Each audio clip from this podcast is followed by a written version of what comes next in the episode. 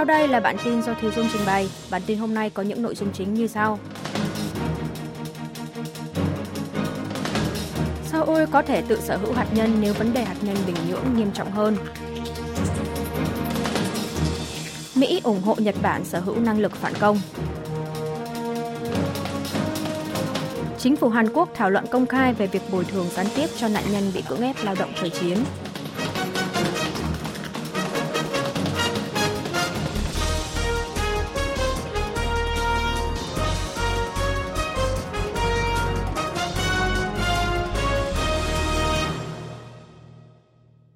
Seoul có thể tự sở hữu hạt nhân nếu vấn đề hạt nhân Bình Nhưỡng nghiêm trọng hơn. Tổng thống Hàn Quốc Yoon suk yeol ngày 11 tháng 1 đã nghe báo cáo kế hoạch xúc tiến công tác trọng tâm trong năm 2023 của Bộ Ngoại giao và Bộ Quốc phòng. Tại đây, Tổng thống Yoon nhấn mạnh đến việc hoàn thiện hệ thống ba trụ cột, tức hệ thống đối phó với hạt nhân và tên lửa của Bắc Triều Tiên. Trong đó, quan trọng nhất chính là hệ thống trừng phạt và đáp trả trên diện rộng KMPR và việc kiềm chế tâm lý khiêu khích của miền Bắc. Cùng với đó, ông Yun cũng để ngỏ đến khả năng bố trí hạt nhân chiến thuật hoặc sở hữu hạt nhân riêng trong trường hợp vấn đề hạt nhân Bình Nhưỡng trở nên nghiêm trọng hơn. Nhờ công nghệ khoa học kỹ thuật của mình, ông khẳng định Seoul sẽ sớm thực hiện được điều này.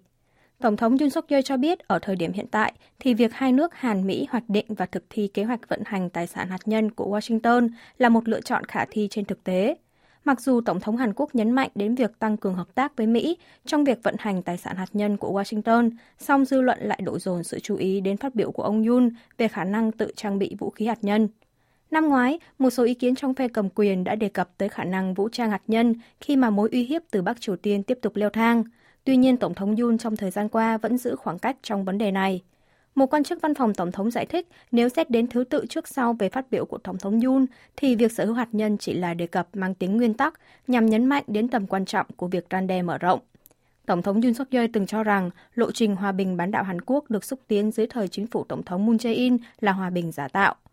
Thứ trưởng Bộ Quốc phòng Shin Bom Choi khẳng định đề cập của Tổng thống Yoon về việc tự sở hữu năng lực hạt nhân được đưa ra với điều kiện tiền đề là tình hình trên bán đảo Hàn Quốc trở nên tồi tệ. Hơn nữa, quân đội Hàn Quốc cũng không coi việc sở hữu vũ khí hạt nhân là một lựa chọn mang tính chính sách. Mỹ ủng hộ Nhật Bản sở hữu năng lực phản công. Trước thềm hội nghị thượng đỉnh của Tổng thống Mỹ Joe Biden và Thủ tướng Nhật Bản Kishida Fumio diễn ra vào ngày 13 tháng 1 sắp tới, Bộ trưởng Ngoại giao Quốc phòng của hai nước đã có cuộc gặp 2 cộng 2 tại thủ đô Washington, Mỹ vào ngày 11 tháng 1 giờ địa phương. Tại đây, Ngoại trưởng Antony Blinken đã hoan nghênh việc Nhật Bản sửa đổi văn bản an ninh như chiến lược an ninh quốc gia, trong đó ghi rõ nội dung Tokyo sở hữu năng lực phản công vào quân địch và việc nước này tăng gấp đôi ngân sách phòng thủ cho đến năm 2027. Ông Blinken nhận xét chiến lược phòng thủ mới của Nhật Bản là bằng chứng cho lời cam kết của Tokyo trong việc thực hiện vai trò mới trong cộng đồng quốc tế và là sự đầu tư cho mối quan hệ hợp tác phòng thủ ngày càng mật thiết với Mỹ cùng các nước đối tác khác. Ngoại trưởng Mỹ đã đề cập đến Trung Quốc như một mối thách thức về chiến lược lớn nhất mà Mỹ và các nước đồng minh phải đối mặt. Ông Blinken nhận định việc Nhật Bản phát triển năng lực phòng thủ sẽ đóng góp vào công cuộc xây dựng trật tự quốc tế mới. Bộ Quốc phòng Mỹ còn cho biết sẽ cải tổ đơn vị thủy quân lục chiến Mỹ đang đóng quân tại đảo Okinawa, Nhật Bản, thành trung đoàn thủy quân duyên hải có năng lực cơ động, bao gồm giám sát và do thám các thông tin hiện đại, cũng như vận chuyển tàu thuyền. Đảo Okinawa nằm gần với Đài Loan nên việc củng cố sức chiến đấu tại khu vực này được xem là nhằm đề phòng các hành động khiêu khích tiềm ẩn từ phía Trung Quốc. Về phía Nhật Bản, Ngoại trưởng Hayashi Yoshimasa đã chỉ trích động thái thường xuyên phóng tên lửa dạo gần đây của Bắc Triều Tiên, đồng thời nhấn mạnh tầm quan trọng của biện pháp răn đe mở rộng của Mỹ và sự hợp tác an ninh ngày càng vững mạnh của Liên quân Hàn-Mỹ-Nhật. Bộ trưởng hai nước cũng tái xác nhận ý chí thúc đẩy miền Bắc phi hạt nhân hóa một cách toàn diện. Chủ tịch Đảng đối lập Lee Jae-myung kêu gọi chính phủ bình thường hóa công tác điều hành quốc gia. Chủ tịch Đảng đối lập Dân chủ đồng hành Lee Jae-myung sáng ngày 12 tháng 1 đã có buổi họp báo đầu năm mới 2023 tại Quốc hội, kêu gọi chính phủ Tổng thống Yoon suk yeol phải bình thường hóa công tác điều hành quốc gia đang được tiến hành một cách đơn phương và bạo lực. Ông Y nhận định Hàn Quốc đang đối mặt với những rủi ro ngày càng lan rộng trong bối cảnh kinh tế khó khăn, cộng thêm thảm họa về an ninh – nền kinh tế dân sinh đang bước vào con đường hầm tối tăm chưa thấy lối thoát. Những lời phát biểu vô cùng nguy hiểm của Tổng thống nhằm giấu nhẹm đi sự bất tài trong việc đảm bảo an ninh đang khiến người dân rơi vào bất an và càng gây hỗn loạn trên thị trường. Chủ tịch Y hy vọng phe cầm quyền hãy dừng ngay âm mưu xóa sổ đảng đối lập. Trong thời gian qua, chính phủ bên ngoài thì đề cao nền chính trị thỏa hiệp, nhưng thực chất lại kích động các cơ quan quyền lực, phá hủy bóc chết đảng đối lập và kẻ thù chính trị. Chính phủ đang chơi trò chơi hai mặt, hòng lừa dối người dân. Bên cạnh đó, Chủ tịch Lee Jae-myung đề ra ba giải pháp lớn để đưa nền kinh tế dân sinh vượt qua khủng hoảng.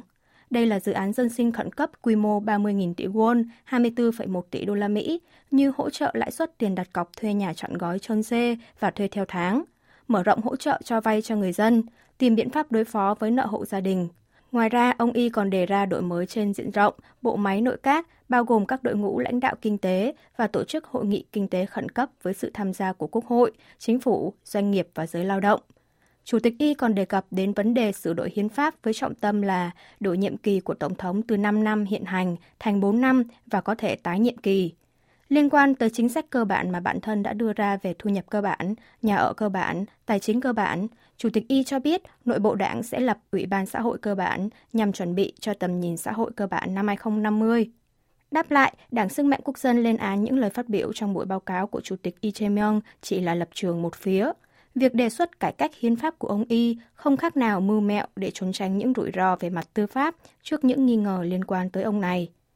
Chủ tịch Ủy ban đối sách khẩn cấp Đảng Sức mạnh Quốc dân trong Chin Sok chỉ trích việc lãnh đạo đảng đối lập Lee Jae-myung đứng trước báo giới hành xử như một nhà đấu tranh dân chủ trước khi bước vào Viện Kiểm sát ngày 10 tháng 1 để điều tra về nghi ngờ ông này đã tạo điều kiện cho một số doanh nghiệp để đổi lấy khoản tài trợ dành cho bên thứ ba là câu lạc bộ bóng đá Song Nam, cho rằng đây là hành động hòng trốn thoát khỏi lưới luật. Chính phủ Hàn Quốc thảo luận công khai về việc bồi thường gián tiếp cho nạn nhân bị cưỡng ép lao động thời chiến. Bộ Ngoại giao Hàn Quốc và Chủ tịch Liên minh nghị sĩ Hàn Nhật trong Chin Sok ngày 12 tháng 1 đã đồng tổ chức buổi thảo luận công khai về giải pháp cho vấn đề cưỡng ép lao động thời chiến. Phát biểu tại buổi thảo luận, Vụ trưởng Vụ châu Á-Thái Bình Dương thuộc Bộ Ngoại giao So Min Chong cho biết ưu tiên để các nạn nhân nhận tiền bồi thường theo phán quyết của tòa án từ bên thứ ba. Chính phủ Hàn Quốc nhất định sẽ trực tiếp tìm đến từng nạn nhân, gia quyến để hỏi ý kiến của họ có muốn nhận số tiền bồi thường qua bên thứ ba hay không, nhận sự đồng ý đầy đủ từ phía họ. Trước tiên, Bộ Ngoại giao nhận định dù thực thi lệnh bán tài sản của doanh nghiệp Nhật Bản ở trong nước, song sẽ khó có thể bồi thường đầy đủ cho các nạn nhân. Vụ trưởng So lấy lý do là sau lệnh bán tài sản của Tòa án tối cao vào năm 2018, hai công ty Nhật Bản là công ty công nghiệp nặng Mitsubishi và công ty thép Nippon đã rút tài sản và hoạt động kinh doanh khỏi Hàn Quốc nên không có tài sản nào bị thu giữ. Mặt khác, Vụ trưởng So không đề cập cụ thể tới phản ứng của phía Nhật Bản, như việc chính phủ Tokyo xin lỗi hoặc doanh nghiệp Nhật Bản tham gia gây quỹ. Vụ trưởng cho rằng trong bối cảnh hai nước vẫn mâu thuẫn về lập trường, việc hối thúc doanh nghiệp Nhật Bản chi trả tiền bồi thường theo phán quyết của Tòa án Hàn Quốc là điều khó khăn, mà cần tới một cách tiếp cận sáng tạo. Trong khi đó, đại diện các nạn nhân đã thể hiện lập trường phản đối rõ ràng. Luật sư đại diện cho các nạn nhân của công ty thép Nippon chỉ ra rằng phương án mà chính phủ đưa ra là không khác nào xóa bỏ khoản nợ của các nạn nhân, miễn trách nhiệm cho phía Nhật Bản. Việc Hàn Quốc đơn phương giải quyết vấn đề rồi kỳ vọng sự đóng góp của phía doanh nghiệp Nhật Bản không phải là một cách tiếp cận sáng tạo. Luật sư của các nạn nhân yêu cầu phía Tokyo phải thừa nhận sự thật cưỡng ép lao động, xin lỗi một cách chân thành. Nếu lập quỹ chung thì phía doanh nghiệp Nhật Bản phải đóng góp 50% nguồn quỹ. Ngoài ra, những người tham gia đề nghị chính phủ phải tổ chức thêm nhiều buổi thảo luận công khai tương tự trong thời gian tới. Gia quyến nạn nhân thảm họa Itaewon làm chứng tại Quốc hội. Ủy ban điều tra đặc biệt tại Quốc hội về thảm họa dẫm đạp Itaewon chiều ngày 12 tháng 1 đã mở buổi trưng cầu ý kiến lần 2 về thảm họa dẫm đạp Itaewon với sự tham gia của 8 gia quyến, hai nạn nhân còn sống sót và hai thương nhân kinh doanh tại khu vực phường Itaewon, quận Yongsan, Seoul, nơi xảy ra thảm họa. Sau phần phát biểu của những người tham gia là tới phần chất vấn của các ủy viên Ủy ban điều tra đặc biệt. Một số người tham gia được lắp màn che phía trước để được giữ kín danh tính, Trước đó, chính giới Hàn Quốc đã thảo luận về lịch trình tổ chức buổi chất vấn thứ ba thuộc phiên điều trần về thảm họa Itaewon. Tuy nhiên, đảng cầm quyền và đối lập đã mâu thuẫn ý kiến về việc có nên lựa chọn hai đối tượng chất vấn là Thủ tướng Han Đốc-su và nghị sĩ Shin Hyung-yong hay không. Tuy nhiên, đảng cầm quyền và đối lập đã mâu thuẫn ý kiến về việc có nên lựa chọn hai đối tượng chất vấn là Thủ tướng Han Đốc-su và nghị sĩ Shin Hyun-yong thuộc đảng Dân Chủ đồng hành, hay về khả năng tham gia của phía gia quyến. Rốt cuộc, hai bên nhất trí sẽ lắng nghe lập trường của phía gia quyến thông qua buổi trưng cầu ý kiến lần này, thay vì để họ xuất hiện tại phiên điều trần của Ủy ban điều tra đặc biệt. Ban đầu, đảng đối lập yêu cầu một số quan chức chính phủ cũng phải trình diện, như Bộ trưởng Hành chính và An toàn Yi Sang-min, để các nạn nhân còn sống và gia quyến của những nạn nhân thiệt mạng có thể trực tiếp chất vấn. Tuy nhiên, yêu cầu này đã không được thực hiện do sự phản đối của đảng cầm quyền sức mạnh quốc dân. Trước đó, buổi trưng cầu ý kiến lần 1 đã được tổ chức vào ngày 10 tháng 1 với sự tham gia của 8 chuyên gia ở lĩnh vực kiểm soát đám đông và cấp cứu, thảo luận về việc phòng ngừa tái diễn thảm họa tương tự. Dựa trên kết quả của hai buổi trưng cầu ý kiến và kết quả điều tra trong thời gian tới, Ủy ban điều tra đặc biệt sẽ soạn báo cáo kết quả điều trần cho tới hết ngày 17 tháng 1 tới. Chính phủ kéo dài thời hạn hưởng ưu đãi thuế khi thanh lý nhà ở đối với người sở hữu từ hai nhà trở lên. Chính phủ Hàn Quốc ngày 12 tháng 1 quyết định sẽ kéo dài thời hạn hưởng chế độ ưu đãi thuế đặc biệt dành cho người tạm thời sở hữu hai nhà ở, tức người đã sở hữu một nhà mà lại mua thêm nhà khác và đang trong quá trình chuyển nhượng nhà cũ. Đây là chế độ cho phép người tạm thời sở hữu hai nhà ở nhận được các ưu đãi khi nộp thuế chuyển nhượng bất động sản, thuế trước bạ, thuế bất động sản tổng hợp tương đương như người sở hữu một nhà ở trong thời hạn thanh lý nhà cũ. Thời hạn hưởng ưu đãi trên theo bộ luật trước đó là trong vòng 2 năm kể từ khi mua được nhà mới, nhưng đã được chính phủ kéo dài thêm thành 3 năm. Sau thời gian này, nếu như nhà cũ vẫn chưa được thanh lý, thì chủ hộ phải nộp các loại thuế tương đương cho cả hai nơi. Chính phủ giải thích đây là biện pháp bất khả kháng do lãi suất thị trường tăng và lượng mua bán nhà ở giảm. Ngoài ra, quyết định này còn được mong đợi sẽ giải quyết được các điểm bất cập trong việc bán ra nhà cũ của người tạm thời sở hữu hai nhà ở và giảm thiểu các cú sốc thị trường do chủ sở hữu bán nhà gấp. Việc kéo dài thời hạn hưởng ưu đãi khi thanh lý nhà cũ nằm trong thông tư thi hành sửa đổi để giải quyết các bộ luật về thuế thu nhập, dự kiến sẽ được đăng công báo và có hiệu lực vào giữa tháng 2. Tuy nhiên, để người dân có thể sớm nhận được ưu đãi, chính phủ Hàn Quốc quyết định sẽ bắt đầu áp dụng thông tư thi hành sửa đổi kể từ ngày thông báo là ngày 12 tháng 1. Tổng thống Mỹ hồ hởi về khoản đầu tư năng lượng mặt trời hơn 2 tỷ đô la Mỹ của tập đoàn Hàn Quốc. Tổng thống Mỹ Joe Biden hôm 11 tháng 1 giờ địa phương đã bày tỏ sự hoan nghênh mạnh mẽ trước tuyên bố của công ty Hanwha Qcell về khoản đầu tư quy mô lớn nhất từ trước đến nay là 3.200 tỷ won, 2,57 tỷ đô la Mỹ, nhằm xây dựng khu sản xuất năng lượng mặt trời Solar Hub tại bang Georgia, Mỹ.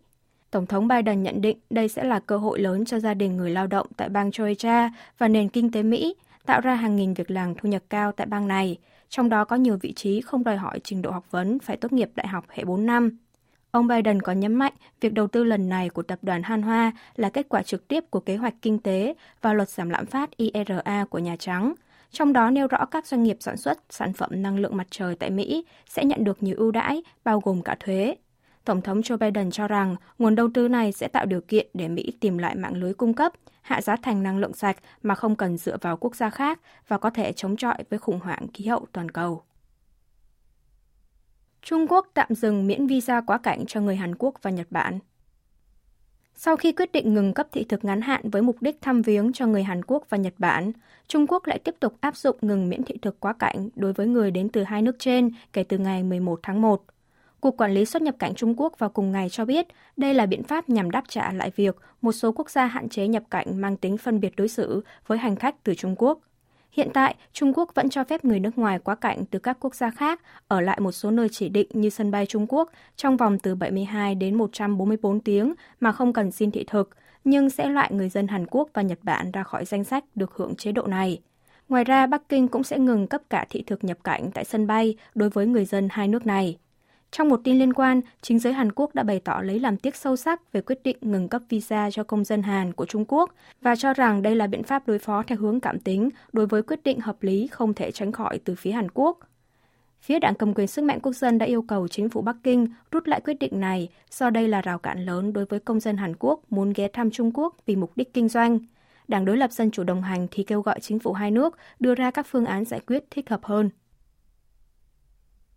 Chiếc rương khảm xà cừ quý hiếm thời Trung kỳ Joseon được đưa về Hàn Quốc. Một chiếc rương khảm xà cừ từ thời Trung kỳ Joseon 1506-1637 hiện chỉ còn lại khoảng 4 cái trên thế giới, gần đây đã được đưa về Hàn Quốc sau khi được mua lại từ một buổi bán đấu giá. Đây được xem là một cổ vật quý hiếm, cho thấy được sự tinh túy trong nghề thủ công cảm xà cừ của triều đại châu sơn trên bán đảo Hàn Quốc thế kỷ 16. Những bông hoa sen với nhiều kiểu dáng đa dạng và những thân dây leo tỏa ánh sáng lấp lánh, các họa tiết lớn được lặp lại đều đặn, nhưng không che khuất tất cả, ánh lên vẻ đẹp mỹ miều của chiếc rương. Khác với những đồ vật khảm xà cừ được chạm khắc các hoa văn dày đặc của triều đại Goryeo thế kỷ 10 đến 14, chiếc rương đã cho thấy rõ nét đặc trưng thể nghề thủ công khảm xà cừ thời Joseon. Chiếc rương dài 46 cm, rộng 31 cm, có vẻ như được dùng để đựng các đồ vật có giá trị hay học cụ. Thời gian khảm chiếc rương được phỏng đoán là vào thế kỷ 16, giai đoạn trung kỳ của triều đại Joseon, bởi được làm với các kỹ thuật đập xà cừ bằng búa để tạo ra vết nứt trên hoa văn. Hiện có hàng chục cổ vật khảm xà cừ được lưu truyền từ thời Goryeo hay thời hậu Joseon 1637-1897, nhưng rương khảm xà cừ của thời trung kỳ Joseon hiện chỉ còn lại 4 chiếc trên thế giới. Trong số đó chỉ có duy nhất một chiếc này là được đưa về Hàn Quốc. Được biết, chiếc rương trên được một nhà sưu tầm người Nhật Bản mua được trong một phiên đấu giá tại Mỹ vào đầu những năm 1990 và sở hữu trong hơn 30 năm, và gần đây được đưa ra bán đấu giá sau khi nhà sưu tầm người Nhật qua đời. Một tổ chức tài trợ cho văn hóa gồm những doanh nhân trẻ đã mua lại cổ vật trên và tặng lại cho Bảo tàng Trung ương Quốc gia. Như vậy, một cổ vật khảm xà cừ quý hiếm thời Trung kỳ Châu Sơn đã trở về với quê hương, được kỳ vọng sẽ giúp ích lớn cho việc nghiên cứu sự biến hóa trong nghề thủ công khảm xà cừ trên bán đảo Hàn Quốc. Quý vị và các bạn vừa nghe xong bản tin của Đài Phát thanh Quốc tế Hàn Quốc KBS World Radio.